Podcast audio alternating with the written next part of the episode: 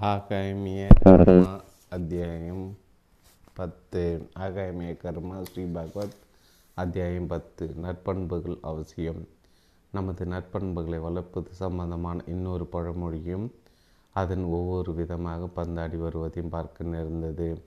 அந்த பழமொழி இதுதான். பந்திக்கு முந்து படைக்கு பிந்து. ஒவ்வொருவரும் தங்களுடைய புலமையெல்லாம் இந்த பழமொழி மீது ஏற்றி வைத்து இந்த பழமொழியை சிதைத்து விட்டனர் முதற் பந்தியில் சாப்பிட்டால் நல்ல பச்சனைகள் கிடைக்கும். கடைசி பந்திக்கு போனால் சில ஐட்டங்கள் இல்லாமல் போய்விடும். படையில் செல்லும் போது எதிரி பற்றி தெரியாமல் கண்மூடித்தனமாக பாய்ந்து சென்று விடக்கூடாது. தாமதித்து தான் செல்ல வேண்டும். இப்படி எத்தனையோ விதமான விளக்கங்கள் கொடுத்துள்ளனர் ஆனால் அதனுடைய உண்மையான பொருள் வேறு. சாப்பாடு என்பது வேறு பந்தி என்பது வேறு. தனியாக இருந்து கூட சாப்பிட்டு விடலாம். தனியாக இருந்து பந்தி போட முடியாது. பந்து என்பது பலரும் சேர்ந்து சாப்பிடுவது படை என்பது படை வீரர்களுக்கு குறிப்பிடுவதல்ல. அது போரை குறிப்பிடுகிறது. பந்து என்பது சமாதானத்தோடும் நல்லுறவோடும் சேர்ந்திருப்பதை குறிக்கிறது. சமாதானத்துக்கு முதலிடம் கொடுக்க வேண்டும். முடிந்தவரை சண்டையை தாமதப்படுத்த வேண்டும் என்பதே பந்திக்கு முந்து படைக்கு பிந்து என்று பழமொழி கூறுகின்றது. நற்செயல்களுக்கும் நற்பண்புகளுக்கும் எல்லா மதங்களுமே எவ்வித பேதமும் காட்டாமல் முக்கியத்துவம் கொடுத்து வருகின்றன. ஒவ்வொருவரும் அடுத்தவரிடமிருந்து அதை தான் எதிர்பார்க்கின்றன. நாம் அன்பில்லாதவராக கூட இருக்கலாம். ஆனால் நாம் பிறரிடம் அன்பை தான் எதிர்பார்க்கிறோம். நாம் கோபப்படுவராக இருக்கலாம். ஆனால் பிறர் நம் மீது காட்டும் கோபத்தை நம்மால் தாங்கிக் கொள்ள முடியாது. இப்படி எல்லோரும் நல்லவற்றையே பிறரிடமிருந்து தான் எதிர்பார்க்கிறார்கள். இயேசுநாதர் இதை தான் எளிமையாக கூறுகிறார்.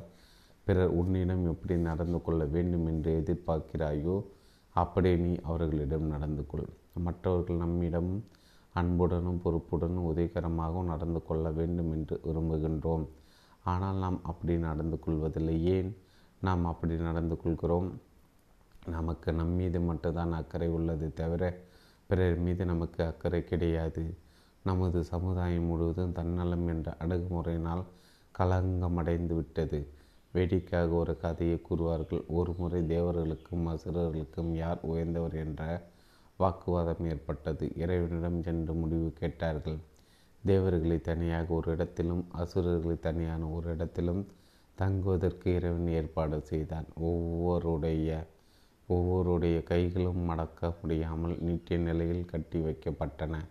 கைகளை எப்படி வேண்டுமானாலும் அசைத்து அசைத்து கொள்ளலாம் ஆனால் கைகளை மடக்க மட்டும் முடியாது. ஒவ்வொரு கையிலும் அவர்களுக்கான உணவு கொடுக்கப்பட்டது. கைகளை மடக்காமல் கைகளை வாய் பக்கத்தில் கொண்டு செல்ல முடியவில்லை. உணவினை உயிரை வீசி எறிந்து வாயினால் பிடித்து கொள்ள பலரும் முயன்றனர். இதனால் தங்கியிருந்த இடமெங்கும் உணவு சிதறி கிடந்தது.